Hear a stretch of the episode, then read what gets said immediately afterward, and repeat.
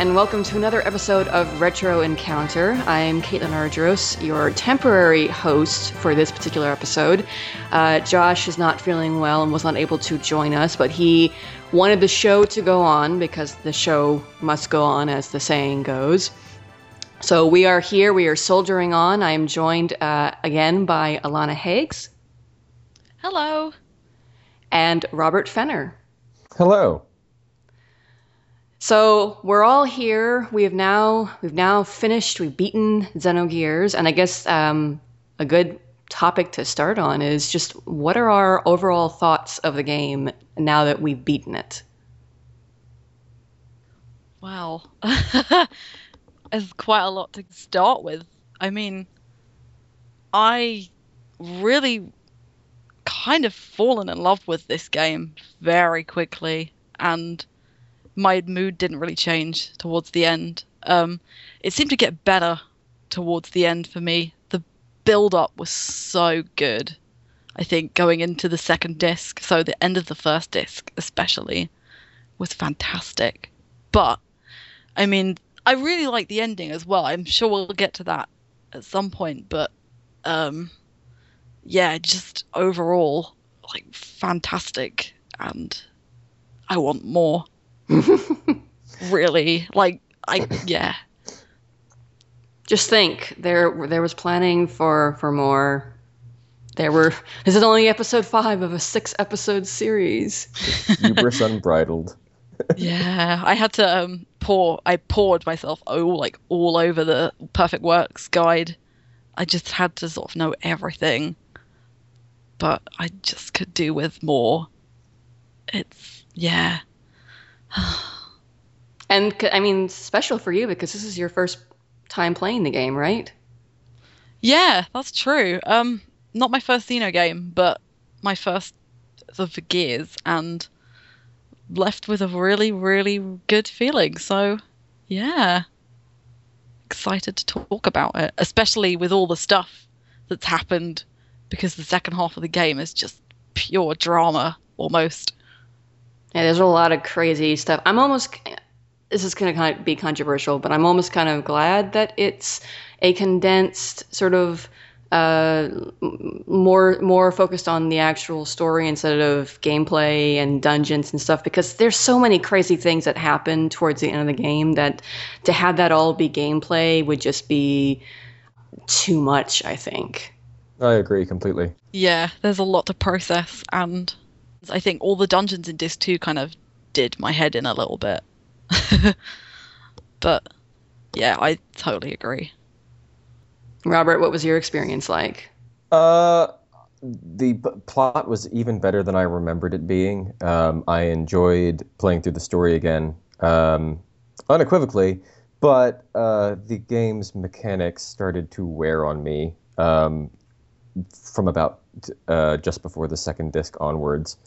Um, Xenogears is kind of a technical mess, and it's not helped by um, the fact that it tries to get you to contend with um, puzzles and platforming while dealing with a very high encounter rate at the same time. Um, and I found myself being quite worn down. yeah, Yeah. agreed. I got I Uh, started uh, getting pissed off with the second anima dungeon. Oh no. Yeah. Yeah. That puzzle is so glitchy. I had to go in and out of the first room where before you even go in, there's that little cave where you have to push the boulder. hmm I had to redo that room five times just to get the stones to fall out. And I thought, I'm doing this right. And I, re- I think I watched about four YouTube videos for it and was like, this is one room in a dungeon I can't do. And I was just getting so frustrated. I don't know how you'd. I mean, I, I guess I figured it out when I first played it because I don't think uh, I don't think I was using like GameFAQs back then. But it's kind of hard to imagine how you can figure out that puzzle without looking at a guide or watching a video. Uh, Finding the invisible thread that you have to examine to get the first boulder to fall, and then knowing Ugh. where to jump in the air to Oh. get the the third. I mean, like, come on, really? Yeah. So I ran into problems with the the whole um, boss or uh, fights interrupting your jump right at the worst possible moment. I, I think I fell in that first chamber like five times. Yeah. So Oh God, yeah.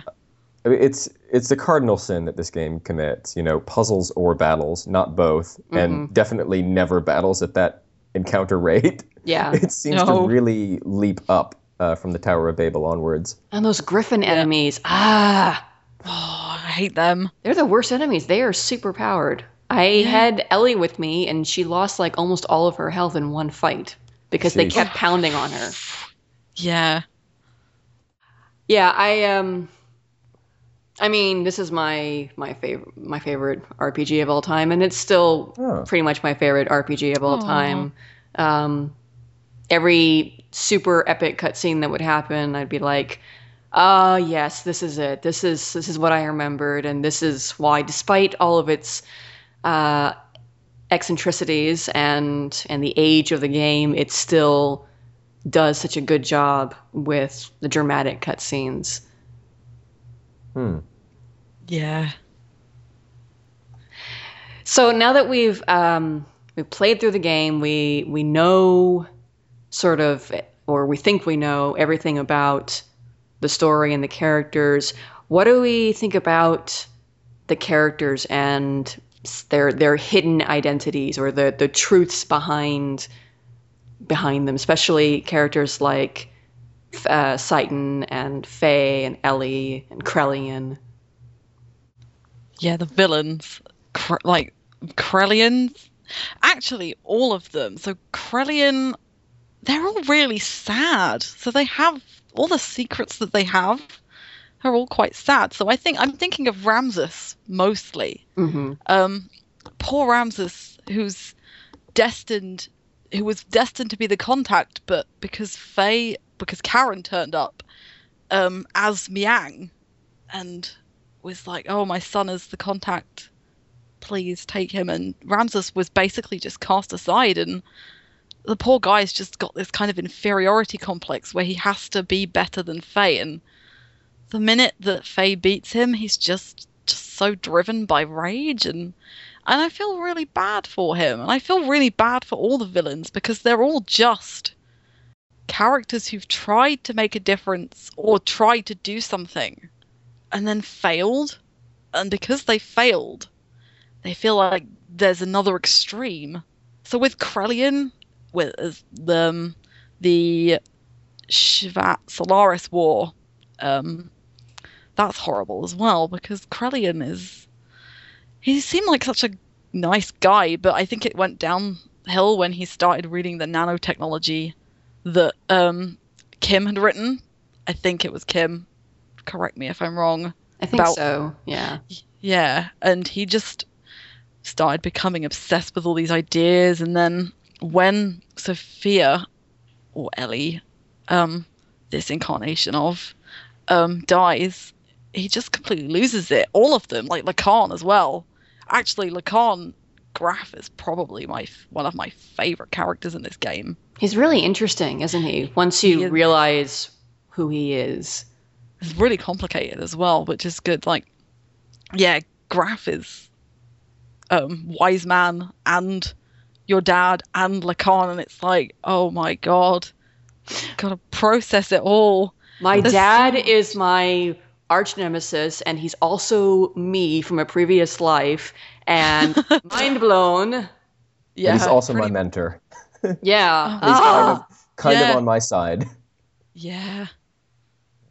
Yeah, that's yeah, because Wiseman's everywhere. Like it's where he just randomly turns up in Shevat, like you need to go and speak to the Queen, and then when you realise later on that it's Grahf, you're like, that he was that close. That close. But yeah, most of the hidden identities I don't see coming. I will like apart from Citan, because Citan was shady all the way through. He knows way Um, too much for his own. I love him. I love him for being shady. I think he's kind of a jerk. yeah. Oh, yeah, definitely. He's definitely a jerk. I mean, he's so obviously leading you on.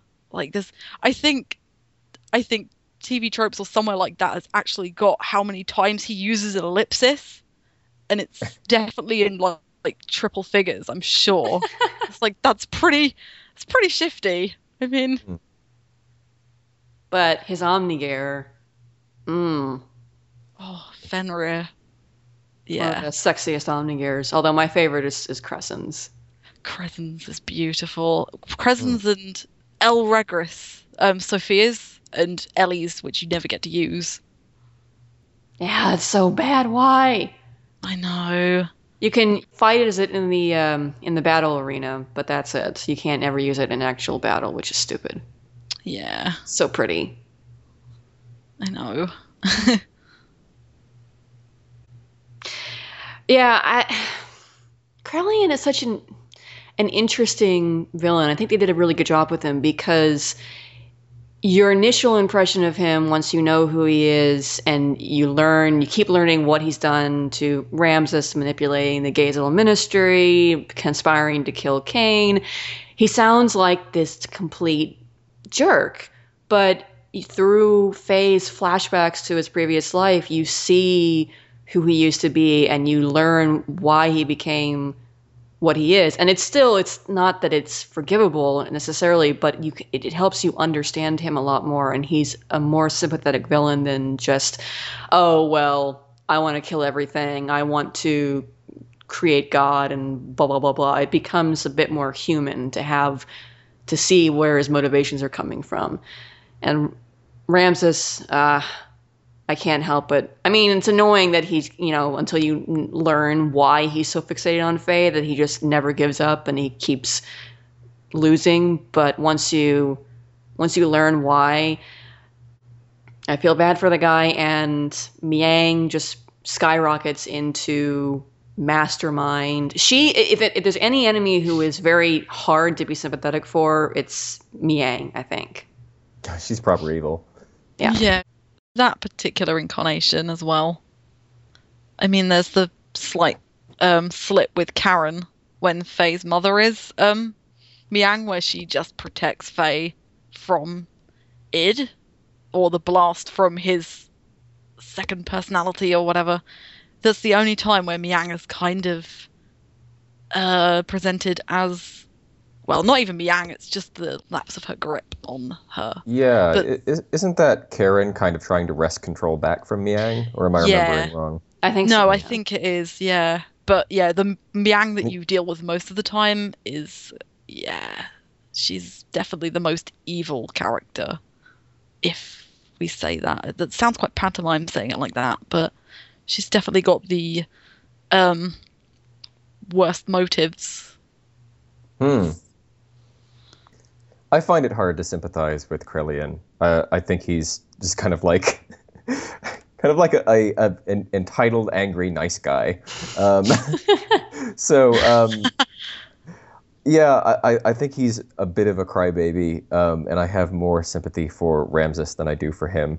Um, maybe because Ramses doesn't go genocidal. True. Yeah. I see where you're coming from, Yeah. Um, what was I gonna say? Me, um, one of the things I don't think the game necessarily spells it out, but it's heavily implied if you go to, I guess, you go to the lighthouse where you can make Emeralda grow up. Um, you see the records and you see a picture of Miang standing by the prime minister of Zeboim, and it's heavily implied, I would think, through that that she she had her hands on the politics that were going on in Zeboim, and I wouldn't be surprised if she was directly responsible for the infighting that was happening that basically destroyed Zeboim. Yeah, I think it is implied. I think I might have read it in Perfect Works. She's also twins, isn't she? I think so, in yeah. Zeboim. Yeah. So that That's kind of Ooh. crazy how that works out. Amazing. Yeah. They brushed that over that a little bit. I mean, like we we see in the very first uh, cutscene of the game uh, when the Eldridge crashes. It seems like the only survivor is Miang uh, on the beach, and so she's kind of she seems like this Eve figure, but she's meant to be more of like a Lilith. Like it seems like she's the only survivor. You can see she's got her got her fingers in pies all the way back then. So it's it's neat to go to all these places and see how Miang has been a mover and shaker for thousands of years. Yeah. Yeah. And she was mostly responsible for Lacan losing his his uh, losing his his stuff. I can't say the S word. Um, losing Losing his, his mind. yeah. Like I think she was she was the final straw that sort of sent him searching for the uh, for Zohar for the wave existence. Hmm. At least that it, the game seems to imply that based on the the timing. Like Hmm. she's the one who sort of like tells him if only you had more power sophia Yeah. would still be alive and that's that becomes his driving force is i need to have more power i need to have more power and doth thou desire the power Oh, the the, the Oh. Grahf persona is kind of amicable with Miang, whereas the other sides of uh, Kar, not not so. The other sides of lacan or Uh, aren't aren't they kind of all the same? Is, isn't um, does The- or am I am I just remembering wrong? it's it's weird it's like it's like lacan's soul or his mind Lacan's in, kind of possessing him, right? yeah Car? yeah Yeah. a, a con Yeah. sorry I, thought I thought you were talking about Oh, Ramses. sorry, sorry. Of course, Ramses Kar Khan. Yeah, I meant I meant Khan. Your daddy. Yeah. Yeah, I guess it's um actually it it sounds very similar to Miang and her possession, but I suspect it's not quite this this I mean it's it's not the exact same process. Um but it it, Yeah. it it you see both times how it's possible for like I guess the host body to temporarily wrest control and reassert itself because that's every time that we see wise man that's pretty much what's happening is that's that's khan taking over and Hmm. and helping so yeah. she's just uh but it is pretty interesting once you get uh, to the end of the game and you have a clearer picture of all these different timelines and the players. Uh, I remember thinking that the whole reincarnation thing with the contact and the antitype was was a really cool uh, story element. Gave it kind of that sort of epic feeling, like they're they're fated to always meet and fall in love, and the antitype is always fated to uh, sacrifice herself to protect uh, the contact. And this this cycle, this one cycle with and is the one cycle where they manage to finally break it and survive. And uh, I remember. Um, I think I mentioned this in the last episode that part of my interest in the game, uh, weirdly enough, was because I was so heartbroken over Aeris dying in Final Fantasy VII. I wanted a love story that had a happy ending, and I think that might actually be a factor in why I love the game so much um, after all these years, is because that was this this was that love story. It was a happy ending, and it was really a beautiful epic love story once you get all the pieces put together and you know you know the history of the characters. Yeah, It's kind it's of a- very good. It's kind of a Go on, pyrrhic victory of a happy ending, um, since there's not very many people left. But I mean, there's a bitter there's there's like a bittersweetness to it. Yeah, I would agree with that. I think, um, I think it's quite their relationship's quite sad and beautiful, but um, I think especially where um, it's kind of a play on I, the Freudian ideas of the, the Oedipus complex because Elly is supposed to be a, the original Elly with Abel. I think oh, I can never Hmm. remember the. Uh, I think it was either the Zohar or whatever was in the Eldridge when um, Abel contact came into contact with it. Um, they wanted him to create something in an image, and he chose the image of his mother. So Elly is supposed to be what his mother looks like, apparently. That's right. hmm So, in a way, it's quite it's an interesting idea. I I do really Elly and Fei are I really really like them as a couple, and like by this point, I like both of them as characters as well because they've developed quite a bit, and they've changed quite a lot, and Hmm. I yeah, they're really. I felt really sad when um, Fei shouted at her and was like, "You can't come with us," and Elly was just like, "Oh, well, okay," and just ran off. Like I'm not doing a very good way of reacting it, but um, that scene, that scene made me cry. I was like, "Oh," I was like, "Really? Why?" I don't know why it did. Um, but they're really good. Hmm. Yeah, they are really good. Uh, so speaking of psychology, um, so we have we have literal psychology being thrown at the player through uh, the discussion of. Well, they only ever they only ever mention the term id. They don't they don't talk about um, the ego and the superego, but those are it's- represented by the other personas within Yeah. Fei. Yeah. And it's kind of it's cool how I how they they did that. I mean, for like the whole secret explanation behind Fei's power and who this this redheaded guy with the super awesome looking, better than Weltall red gear is, um, was kind of an interesting, I think, development, especially when you learn that it's Miang possessing Karen running all these horrible experiments that creates the uh, the disassociation in the first place. Hmm. Anyway, I think it's interesting. It is interesting. Oh, It's- let's try. It's maybe a little bit too uh, nicely resolved with the the personalities merging into one, which presumably means it is just Yeah. gone. Um, Well, you know, And- it's it's a very anime style um, approach to Yeah. mental illness. Definitely. Yeah. Um, do we have any particular thoughts about the religious themes in the game? Because that's another thing that people, when they think about Xenogears, they think, oh, all the uh, religious symbolism and things like that. I think a lot of it's there just to look cool and, you know, to crib from Evangelion. A lot of it seems rather um, outside of being used uh, for aesthetics and style, kind of meaningless. Um, but I'm okay with that. I, I'm I'm all right with a bit of um, religious symbolism, even if it's uh, not in aid of anything but looking cool. Yeah. I like I like my religious symbolism, but a lot of it is like Robert says, it's kind of just there. It kind of it adds effect like there's there like the first thing that comes to mind is the bit where Krelian's like, I'm gonna crucify you. And then he just lines them up in cruci- on crucifixes, and it's like, you and Chu-Chu! do that. Yeah, always choo choo. Like, Yeah. why? He did. She did nothing. That that She died for your scene sins. that scene is not as serious as it could be because Chu-Chu. You see Chu-Chu, and I I couldn't help but smirk. Yeah. Well, Because- still, even if Chu-Chu wasn't there, he's crucifying robots. Yeah, I know. very true. Very very true.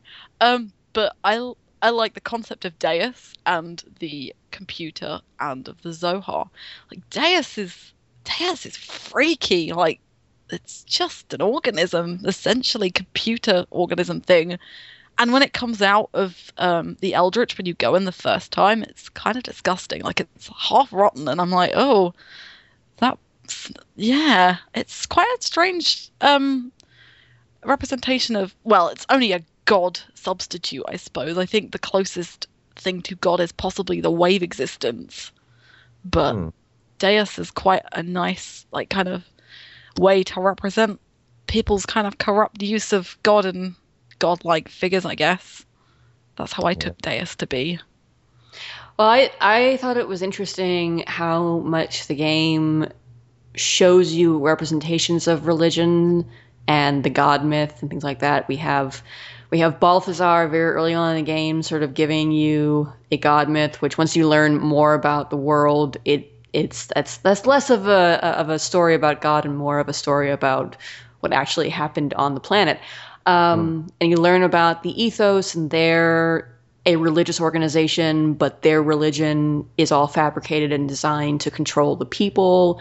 And you learn, Krelian talks about creating God and finding God, but then you learn that this God is actually just a uh, gigantic uh, living weapon powered by a higher dimensional being. And it's, it was interesting to sort of have all those religious symbols sort of broken down and show and shown for for what they really are. And maybe I'm saying that because it kind of mirrors my own personal experience with religion and and God and things like that. And we don't necessarily have to get into that can of worms, but I do think it's an interesting um, way to to have religion be thrown in there, not just to have it be token religion, but to sort of twist it a little bit. Hmm. It worked on me. Yeah. Yeah, it did. I don't think the game would be the same without it. I don't think I would have enjoyed it as much without No, I- that um, framing uh, framing device. They have the uh, the the Nisan cross that's so prominently used throughout the game, and I kept trying to figure out: is it multiple crosses that people have, or did this one cross make the journey from from Sophia to Lacan to Karen to Fei? I don't I don't know. It's kind That of was my reading, yeah, but I, I suppose it's ambiguous. So Yeah, I think so. I don't know whether I whether I'm making it up. I don't know whether Margie ever had one, and obviously Fei has one.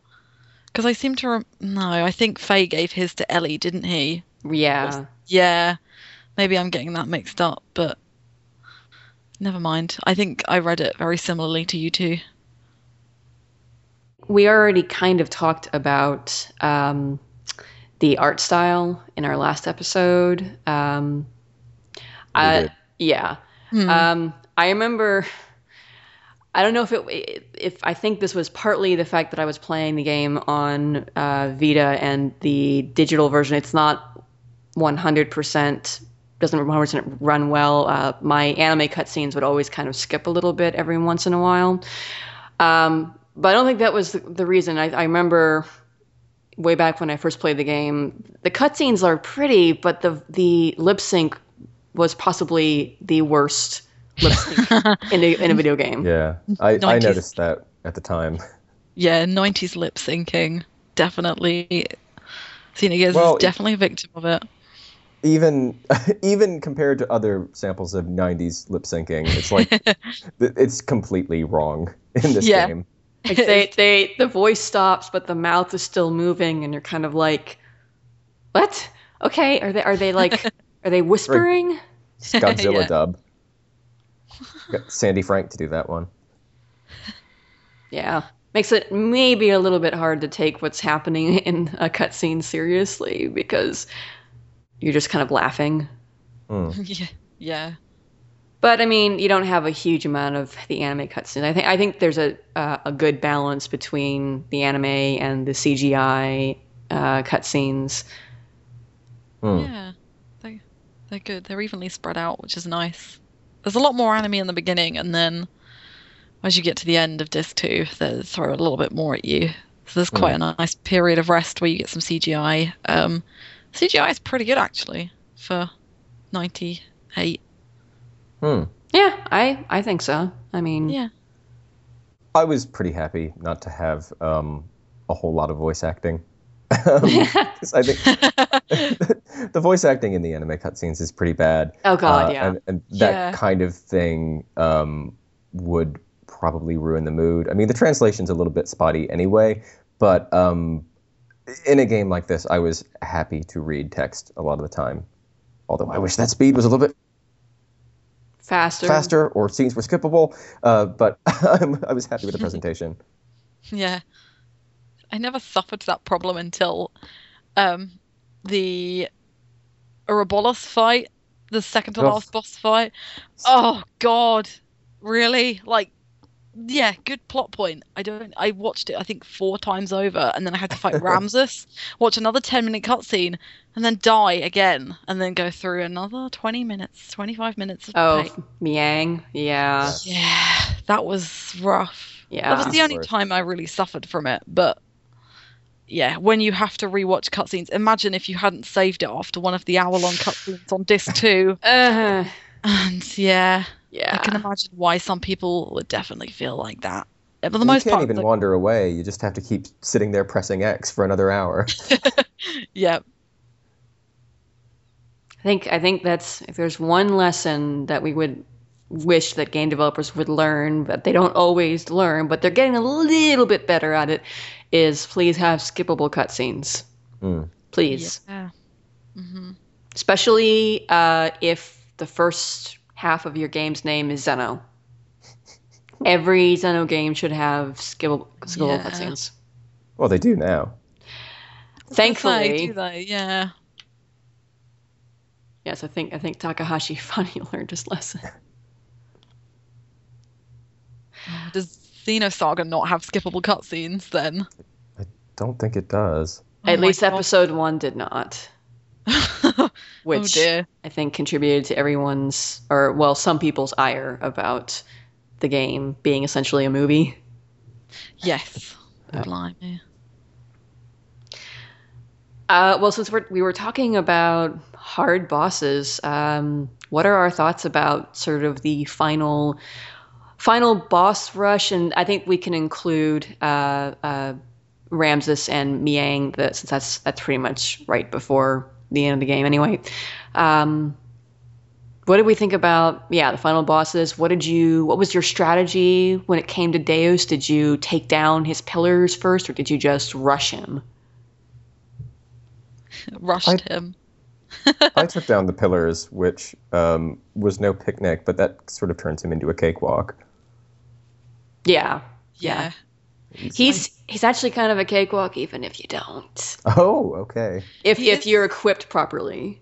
Hmm. Yes. I stuck some speed shoes on Fei and just kind of let him get to infinity mode and yeah, that's kind of that I mean, the only thing you really have to do is keep well, I took Emeralda in and Citan, but Yay. Emeralda's health is quite low, so it was just more a case of keeping her alive more than anything.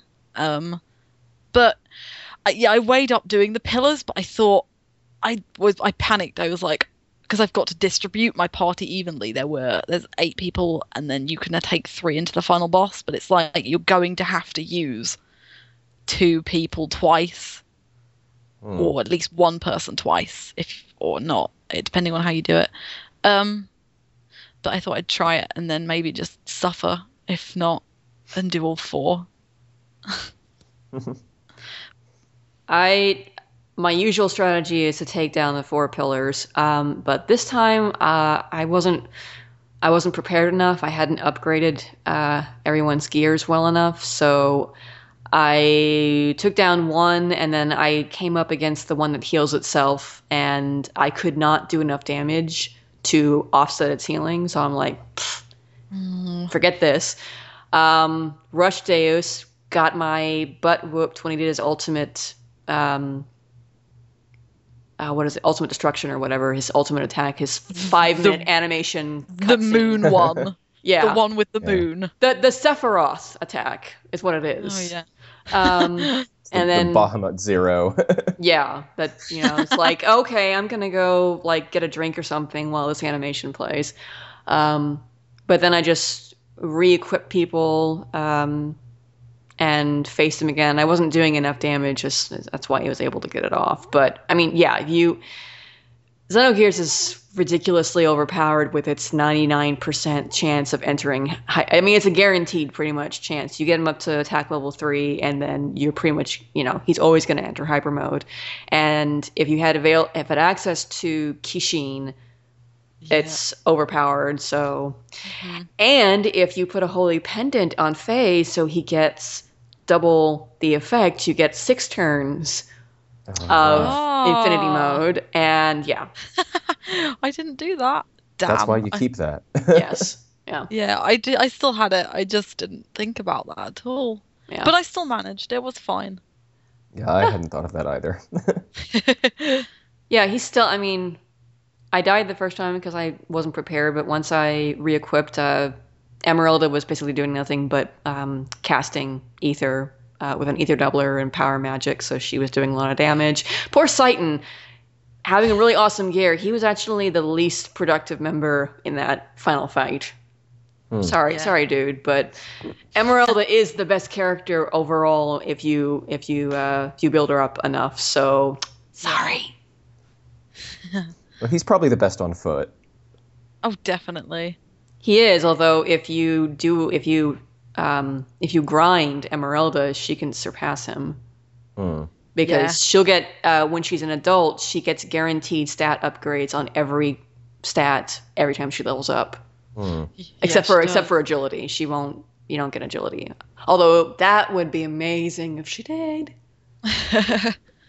I wish. I just wish they did more with her character. It feels like there was only half of her story there. Yeah. I Yeah. I wish that you could make her grow up a lot earlier in the story.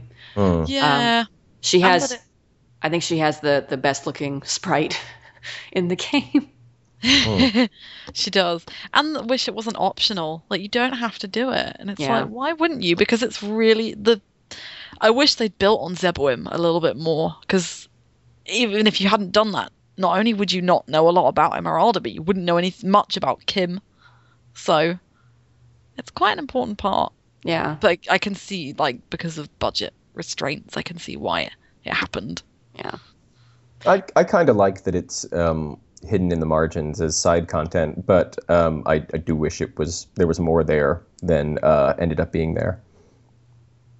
It uh, was as- it, as it was a, a neat little sort of uh, montage that they gave us uh, Hmm. into into Kim, not Fei, Kim and Elly's past there, and learning more about Zeboim culture and and the creation of Emeralda.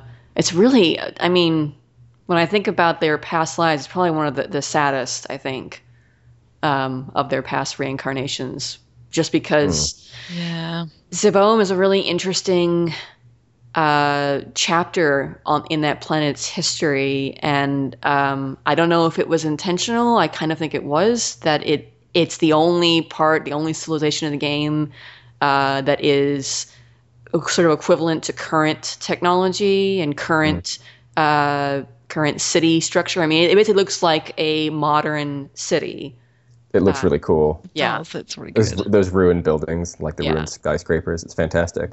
But it like it looks like you know this could potentially be Tokyo or something like that, but it was destroyed by nuclear weapons, and I always wonder whether or not that was sort of an intentional reference uh, to sort of you know to reference Japan's own history with nuclear weapons. I'd say you're probably dead on there. I think so.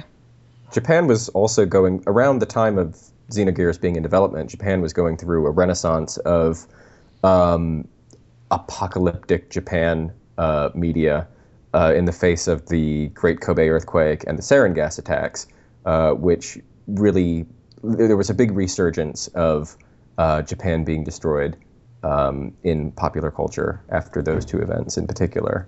So um, you're probably right on the money about what Takahashi was intending with Zeboim.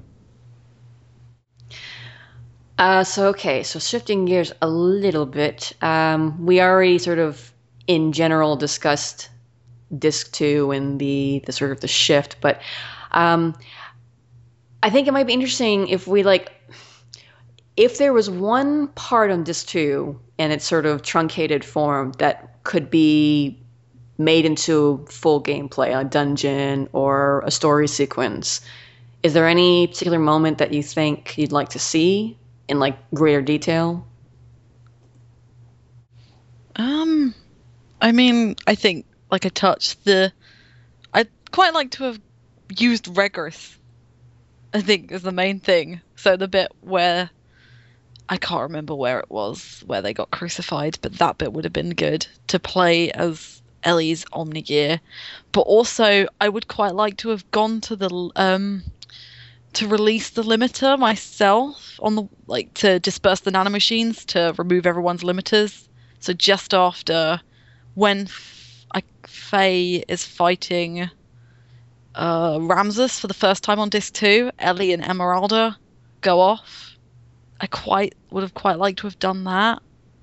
Hmm. Sin what happened there because it's kind of just a brush off like, oh, everyone's got limiters. We're just going to take them off. And, oh, I'd quite like to know how um, that happens and why and what. Like, what happens? Because, again, it would have helped with Emeralda. Yeah. It would have given her some more screen time. She she really needed some character interaction with Elly. She Yeah.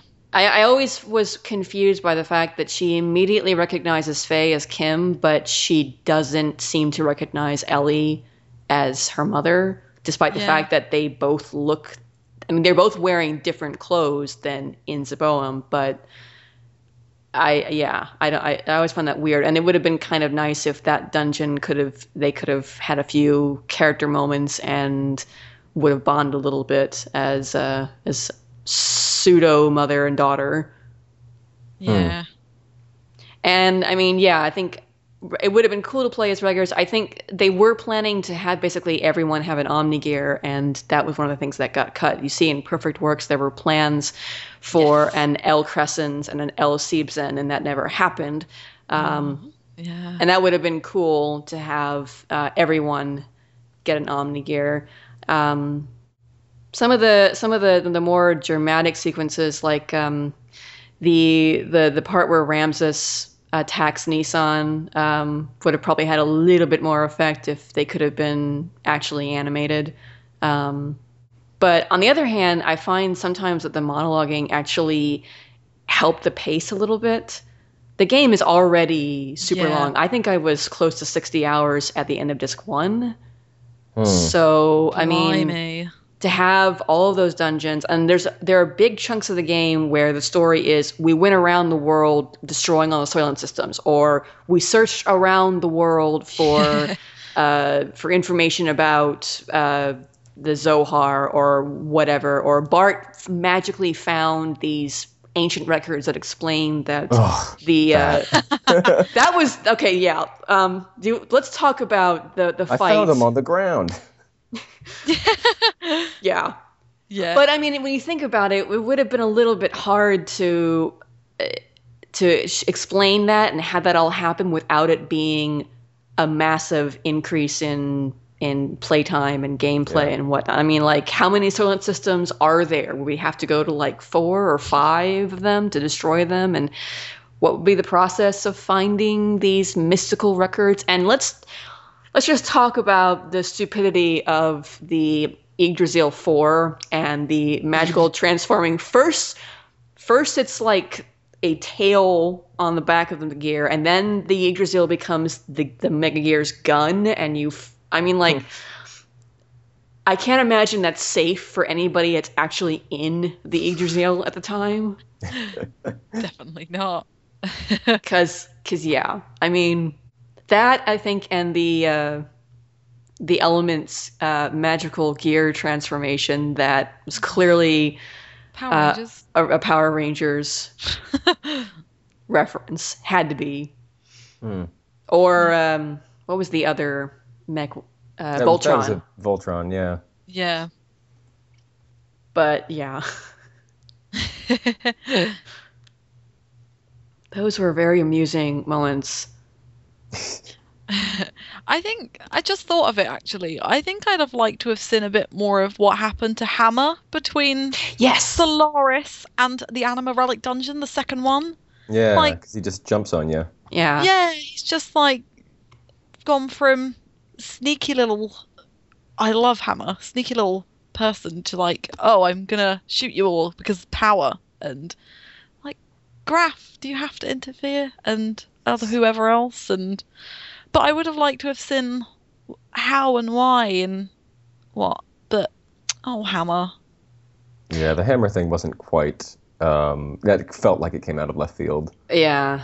yeah, I had str- I had um trouble feeling sad. I felt sad for him, but I had trouble really investing in the, his death because it just came so out of the blue. Well, I this- felt annoyed. I was like, "What are you doing?" yeah. Yeah, why? Like he just he kind of the story forgets about him once um once the Goliath is shot down. He I mean he's he's on the Yggdrasil. You can talk to him, but Yeah. he doesn't show up in any cutscenes. Rico also really gets uh uh, ignored after you leave Kislev. It's kind of unfortunate that they had a few characters that just they couldn't do a lot with, um, and they Like- had some really really interesting stories to tell. Yeah. Jessie all but disappears after you're done in Shevat. Yeah, and he he's he makes quite an entrance when he um, when his uh, him and Billy's uh, arc begins. So just seeing him just kind of disappear uh, without any fanfare, I found pretty disappointing. Yeah. Yeah, he just appears in Solaris. That's the last time you see him, I think, isn't it? Yeah. When yeah, Yoyu Citan goes back with his sword and then starts using Hmm. it, and Jessie's there, and it's. I liked. I think Jessie would have been more interesting if we'd carried on seeing him, but again, they do that a lot. And Maria's another character they just sort of sideline as well for Yeah. a bit. Like she's just like she pops up in Shevat. She's useful to get you to Solaris. That's about it. Well, she is. Well, actually, no, I take that back. Chu-Chu is also equally useless, but Well, Chu-Chu's the joke character, though. yeah, Yeah, yeah. But, uh, I, I was happy to see the back of Maria because she's just um, having to use her in this Shevat dungeon. oh, Oh, yeah, that was just a nightmare. that was stupid. And her like, her sprite animations just also kind of like, what are you, what are you doing? She's she does like this Three Stooges style wind up punch. Yeah, she's so slow as well. Oh, but Seibzehn is pretty good. yeah. Mm. Seibzehn, Seibzehn can win you single-handedly battles uh, shortly after you get it because it has such a good engine. Yeah. Yeah, Yeah, uh, I mean that had to have been also another thing that they had to sacrifice with the budget. They couldn't really integrate all of the characters the way they wanted to. Um, Mm. I mean, it's. It, I'm glad for what we could see from them. Um, I do think it's interesting that they all seem to have a tragic element to their backstories. Um, Citan, I don't really. There's not really a whole lot that's tragic about his story, so he's the the odd liar out. But But he's more. He's still. He's got his hidden depths in being like a bit of a puppet master. yeah, yeah, and he does eventually make the right choice in giving the finger to to Solaris and and Hmm. joining your team full time. Um, I don't. I know he gets much more powerful with the sword. I hate his sword sprite on foot. I hate it. yeah. It looks like his face looks so dark and It's weird. I know. Eh. yeah. Actually, it would have been good to see more of um, Yui and um, his daughter. Midori. But yes, Midori. Um, because she's psychic or she can speak. She doesn't need to vocally speak. Say she's telekinetic. That's what I'm thinking of. Um, and they don't really. They just literally again drop it out of the blue, maybe once or twice. Yui just completely disappears in disc two. She appears in Solaris, and you would just go up to Hmm. her, and she's like, "Oh, hi, Fei," and it's like, "Hang on a minute." How about some cookies? Yeah, pretty much. It's like I left you in the heart with the rest of Lahan, the people. It's like, yeah, and then she just disappears after giving him Citan his sword, and it's like, oh, I'd Hmm. like to see that a little bit more. There's got to be something there. Again, Perfect Works touches on it a little bit more. Apparently, she's a pretty badass swordswoman, so Yes. yeah, yeah. I'd like to have seen that. Yeah, it's kind of surprising. They show us so many other backstories of the characters, but they don't really ever show Citan's backstory. They they tell us about it a little bit, but Hmm.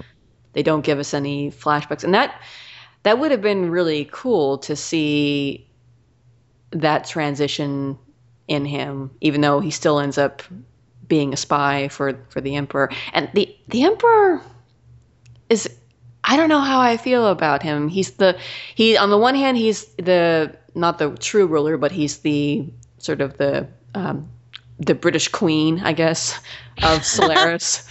um, Figurehead. figurehead, but he's still involved and can control the ministry. And on the one hand, if he's aware of what Krelian is doing, or if he's aware of the the what Solaris does in general, and he lets it go, it's kind of like ugh, unforgivable. But on the other hand, he does seem to sympathize with humans and tries to to prevent the Gazel Ministry from unlocking uh, the key. And I, it's an interesting I think uh, feel for this character who should be, you know, he's the he's the leader or one of the leaders of the main antagonist. You should, you know, not like him, but he usually feels a bit more like he's not all that bad.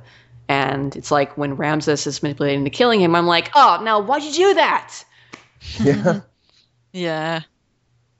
He's a funny one. Um, you know, showing up all early, having ominous conversations with his skull face, uh, and then, yeah, you know, betraying the Gazel ministry, who definitely don't have humanity's best interests at heart, um, and showing that, well, he's not that bad a guy after all, despite his evil, evil face. Creepy, creepy face. Yeah. Like he's, they say he's had life extension treatments, but I'm like, uh, there's like no skin. It looks like it's bone. Well, you Is it a you you see a face when Ramses kills him. He smashes the skull mask, and there's a very withered old man underneath. Yeah. It's kind of creepy though when you think this is the this is the Cain from like almost 10,000 years ago. Yeah. Yeah. Like uh, Zephyr's looking pretty good for being 500 years old, but um, but I mean, oh wow, Cain. Kay needs to get him some of that cocoa butter. I think he needs to draw a bath in it. He needs to bathe in it. So um, we kind of saved talking about music, I think, for this episode because want to sort of have the the full experience. Um, what did we all think about the music in Xenogears? Infiltration is one of my favorite songs in a game ever. I love that. Yeah. It's so jazzy, It's so funky. so j- jazzy and seedy, and that's that's what I like. Yeah. But um, that is uh, the whole soundtrack is pretty fantastic. Yeah, I, I tried to listen to it a while ago, maybe a couple of years ago.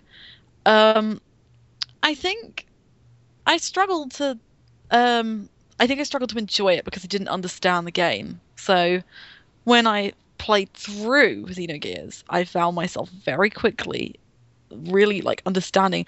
They all the music feels really important and really relevant. So i think bonds of sea and flame are probably my favorite track.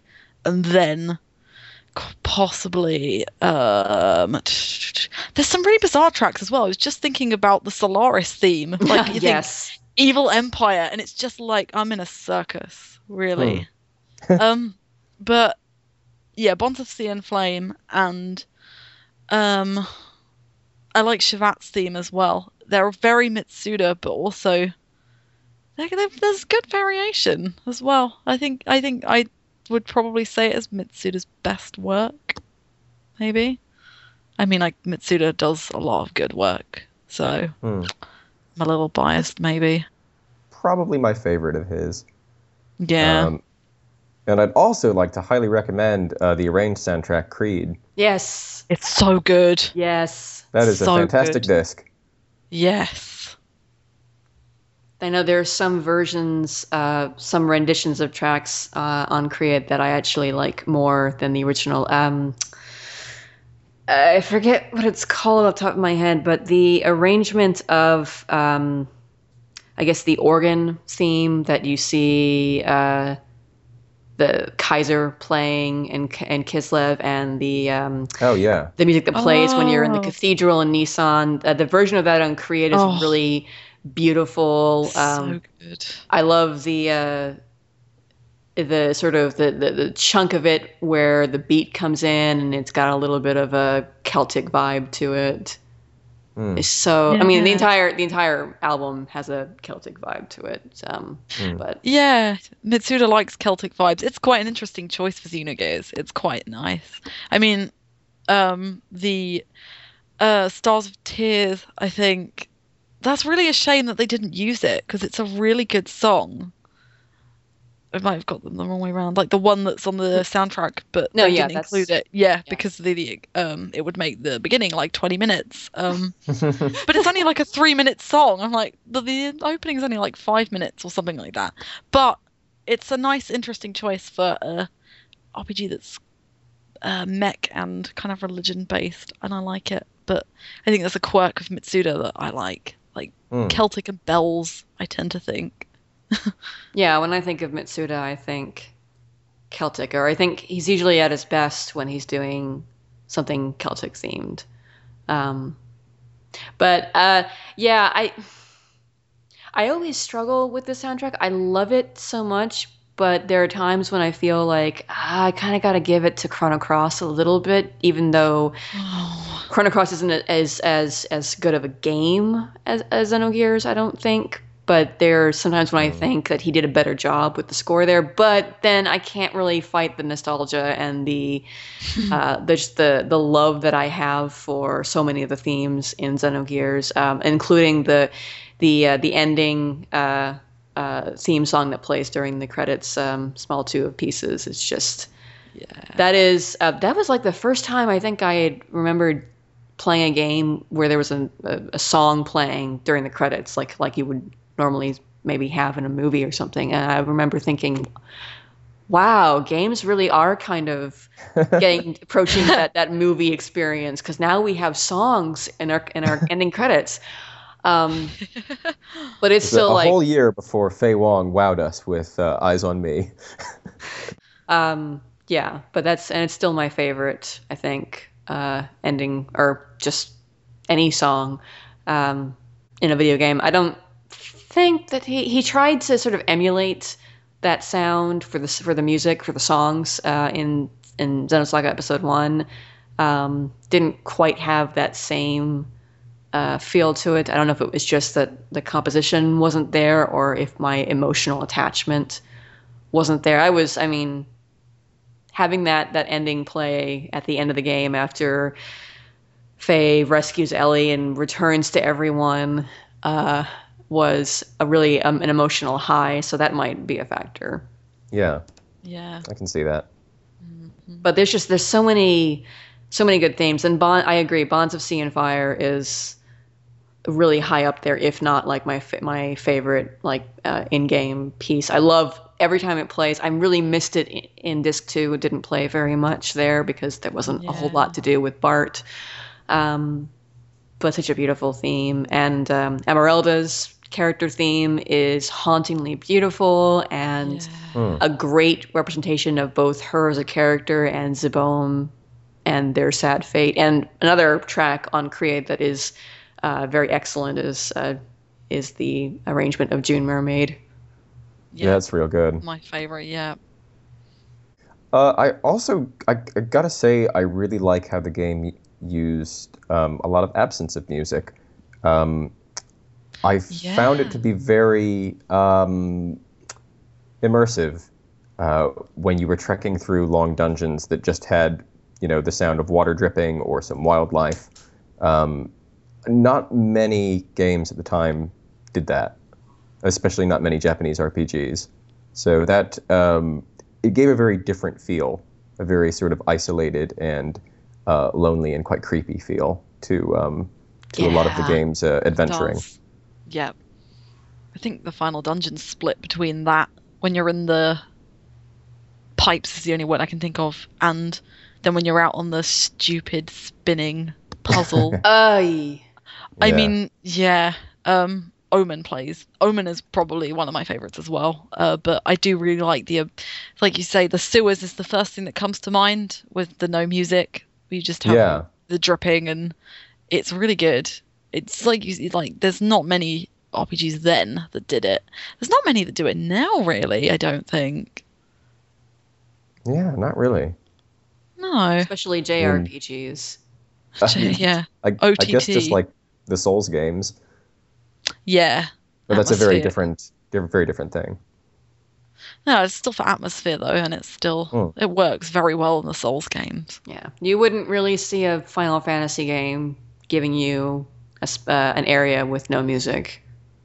Mm. I mean, not Not usually. I think there are maybe a few points in like seven or, or eight where there's no music, but I mean, like every area, every dungeon has music. Yeah. They tried to repeat this in some of the Xenosaga titles, and it didn't work, in my opinion, uh, because they, if I'm remembering correctly, they didn't have the ambient sound that um, worked so well uh, in Xenogears. It was just um, flat out silence in some dungeons in Xenosaga 2. And I think maybe 3 as well. I don't remember those games well enough. Uh, yeah, I remember it, it's similarly used silence, but it just they didn't do it in the same way, and so it just seemed odd, other than oppressive. What did we think though about like? I think the one weak thing about Xenogears is um, its battle, er, its main battle theme. Sorry, Mitsuda. Yeah, Yeah. um, I I don't like it. Um, I don't even really like the boss music that much, but No. um, Yeah, it doesn't play frequently enough to kind of associate it as boss music. I think I like the m- I what I associate as the main gear battle theme. I know you tend to get the normal battle theme, but I tend to think of um, Steel Giant. As Yeah, the, that I really like that. The main battle theme, it's very short and just kind of loops. And when you've got such a high encounter rate as well, it's just kind of like this one again. But Crimson Knight, I like. yeah. I, that's like the worst way to start a battle. That's up there with um, the beginning of Ni no Kuni's battle music, of um, like a bit of an annoying jingle to me. Anyway, Oh, and yeah. that might be a controversial controversial opinion, but Oh no, I see where you're coming from. At least the final. Well, actually, no. Both final boss music. I was I was gonna uh, ask what we thought about the actual, real final boss music, but Awakening, the semi-final boss music is is uh, is good. I mean, compared to the normal battle and normal boss battle, I think it's actually a really good track. yeah, Fantastic, both of them. And then uh, the theme that plays when you're fighting the actual final boss, one who bares fangs at God, is I I'm thinking that's a, such an interesting choice for both a final boss and for final boss music. It's it's uh, subdued. It's I mean, um, Urobolus is not by any means a hard uh, fight at all. She, uh, she's very much by that point a pushover. I, I went into infinity mode and killed her before I finished infinity mode. So, um, Yeah. Compared to Deus, who can be a little tricky if you don't kill all of his pillars. Um, but the the music there is just it's it's really different from a lot of the rest of the game's music, and it kind of ties in with the um, the vocal, the choral piece that plays during the last cutscene. Hmm. Yeah. I remember thinking that was a really interesting choice to have. It's very similar to. I've just remembered another Mitsuda soundtrack that I really like. I know it's a collaboration one. Um, the first Shadow Hearts game. It's Mm. very similar to that. right on. Yeah, it is. Yeah, it's, it's really good. That's got some. That the final boss theme for Shadow Hearts is great. Like, yeah, very similar in that sense with the vocals and the bells and the kind of repetitive, not ticking, but there's a very steady rhythm to it, and it's. I really like the final boss theme to this hmm. game. Let's It's a good it, comparison. it ends on a very high note. I think, which I think is a good apt description of the game itself. That it kind of it stumbles best here, last. there. There are some there are some quibbles, but ultimately it starts good. It starts strong and it ends strong. I think. Yeah, Yeah, I'd agree with that. I would. Well, I think we're kind of naturally wrapping up. Um, Robert, you and I, uh, we've already played it. Hmm. How how was the experience overall, and the end the the ending, getting through the end of the game? How was that? You know, compared to earlier playthroughs or your first playthrough or whatnot. Uh, it was just as powerful for me. Um, I don't know if it's just the nostalgia value speaking, but um, you know, there's there's plenty of older RPGs that I held in high esteem uh, that I've returned to and haven't had quite the same effect on me. But um, there's obviously something about Xenogears that still does it for me today, um, and that uh, you know I, am I'm, I'm so happy that I got the opportunity to, to play it again and discuss it with both of you. Um, and I'm a little bit melancholy that we won't see anything like it again. I mean, I'd I'd love to see Takahashi do uh, a similar kind of story. Um, that's not to say that I don't love what he's doing now because I really do. Uh, but Xenogears is just such a weird outlier. It was weird then, and it's weird now, um, and it's very special. Yeah, that's basically my thoughts as well. Um, I think in some respects, maybe I, I had a little bit less patience for a few elements of the game because I've either because of either time or because I've I've uh, matured as a gamer. Um, I remember I actually I don't like Fei for the, a good chunk of the first disc. Um, I don't remember being annoyed with him when I first played the game, but yeah, I had less patience for him now than I did then. Yeah.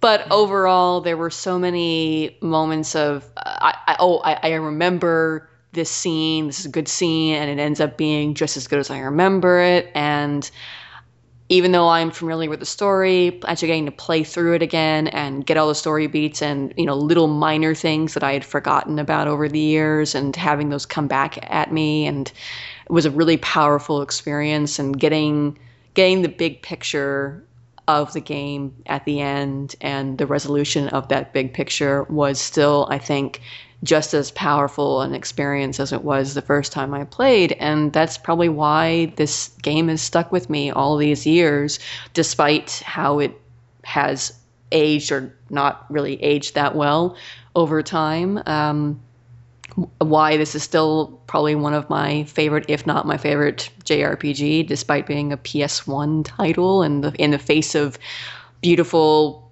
Final Fantasy 15, Persona 5, PS4 games. So, I mean, I can't say enough. Two games things. that aren't out yet. I know, right? But they but they look pretty. we know they look gorgeous, so Xenogears can't compete in that respect. But in a lot of ways, I think I still have yet to find an RPG that matches Xenogears in terms of the depth of its story, the the number of layers uh, that are present and the work that it must have taken to develop all of those characters and all of their the, all the plot threads and all of the connections and the idea of the story taking place over such a long period of time with multiple generations. Um, it's probably a reason why I liked Xenoblade so much because that was uh, one of the first games in recent memory that I felt did a good job of creating a deep story uh, that sort of you know blossomed as you as you progressed through and you learned all of these secrets and the hidden truths behind the world. I'm rambling, but yes, I love Xenogears. Playing it again has only really just reinforced my love of Xenogears, and I I will play it again. I know, I, especially now that I have it uh, in a portable format on my Vita, it's going to be kind of hard not to play it again. I tell you one thing though, um, I'm glad that I got to play this again, start to finish. But if we weren't playing this for a podcast, I probably would have given up at the Tower of Babel because what is that? what are you doing? Yeah. that was just horrible. That's like the game giving you a big middle finger. uh, and Alana, we've already, I mean, we've already gone over. This is this is your first time playing, but I mean, like, any final thoughts uh, about the game from a first time uh, player's perspective? Um, I think coming to it now, uh, there's a lot of things that I notice, and that now you don't get like you both have addressed i'd say like the story is the main reason i would ever come back to this. I think i think i can quite safely say that xenogears may well be one of my favorite games. Probably oh, one nice. of the best one of the best i've played in the definitely one of the best i've ever played because i just think the story is so good and something i miss from a lot of newer rpgs like i don't really have a game in like, like consider a favorite from the last five years because they don't really dive deep enough into the story, or there's something I don't like, or there's some quirk that I don't like about them. But Xenogears is like it's a it is a bit of a mess. Like technically, it's like dungeons that are platforming. It's glitchy. The graphics are slightly muddy and everything. But I can feel, I can sense there's a lot of work and effort and heart gone into it, and I was emotionally gripped from the beginning. So it wasn't difficult to get through for me just because I needed to it wasn't a want kind of it was a need to know what happened so I very very very quickly as I have said numerous times and I think maybe the entire internet might be a little bit fed up I've kind of fallen in love with Xenogears like head first and would I'm going to leave it a couple of years and if I go back to it in a couple of years and have the same reaction that both of you have had with it then I think I would be satisfied with it. I mean, I don't think I'll remember absolutely everything, so I think re-experiencing it will remind me, like, not remind me, but will definitely um, solidify that it will be one of my favorites. But for now, definitely one of the best games I've experienced. The best game I've experienced for a long time. Probably one of my favorite games I've ever played, and that's quite strange to say quite quickly after I finished it, but it's just it's just clicked. And that just happens sometimes. That's You- so lovely to hear. Yeah, you can say that as many times as you want. I don't. I will fight anybody who's like, like, come on, no. Uh, I, it was. I was so happy wh- when you while you were playing the game, seeing you tweet about it to get that first time perspective. I'm like, and, and as a huge Xeno fan, I welcome you to the cult of Xeno. Very much, you're you are very welcome. We have jackets somewhere. I have to dig them up, but yes, Okay. Good, so welcome, welcome, and anyone who may have been listening uh, or might be listening who has never played the game and maybe was convinced by all of our our praise to play it. Enjoy. Longtime fans who know exactly what we're talking about when we say this game is awesome, despite its quirks. Uh, maybe you've been playing it again as well and have fallen in love with it all over again.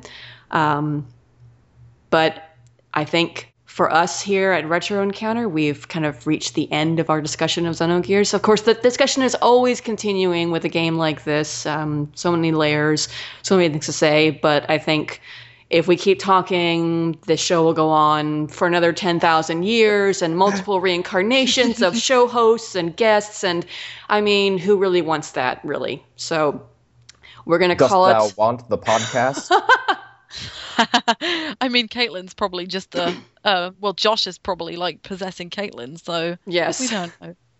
Well, maybe. I don't know. Or the other way around, maybe. Josh is still in his house in Lacan. In Lahan. Oh, that's true. That's probably Yes, yes. So maybe he'll be playing the game as he listens to this podcast. Maybe. or probably he'll be playing our next game, Retro Encounter is going to be checking out, which is going to be South Park Stick of Truth. Uh, that will be our the the game that we're playing in July that you'll hear about in August, if I'm not mistaken. Yes, I believe so. I believe that's the way because we are is correct. we're talking about we played Xenogears in June, but you won't you'll be listening to it in July. So the G the next game for Retro Encounter, whenever we play it, is South Park Stick of Truth. Um, as always, uh, feel free to shoot us emails at retro at rpgfan.com. Comments, suggestions, if you just want to gab and freak out about Xenogears, please, by all means, send those emails to Josh. He'll read them. And, you know, yes. His direct email address. Yes. Um, you can also, of course, comment on the boards. We have uh, a thread that's for Retro Encounter. Any thoughts? Uh, if you want to share your own experiences with the games that we're playing, we'd love to hear that. That's kind of the whole spirit of the show. Um, and as always, please rate and review us on iTunes or wherever you get your podcast to help our show uh, reach more people because who doesn't want to talk about old, not always retro, but still classic RPGs. I think everyone, I think everyone wants to talk about good classic RPGs. And Agreed. that, I think, will do it for this episode of Retro Encounter. So, for me, for Alana, and for Robert, thank you so much for tuning in. And please check back for our next episode. Bye. Ta-ta. Bye.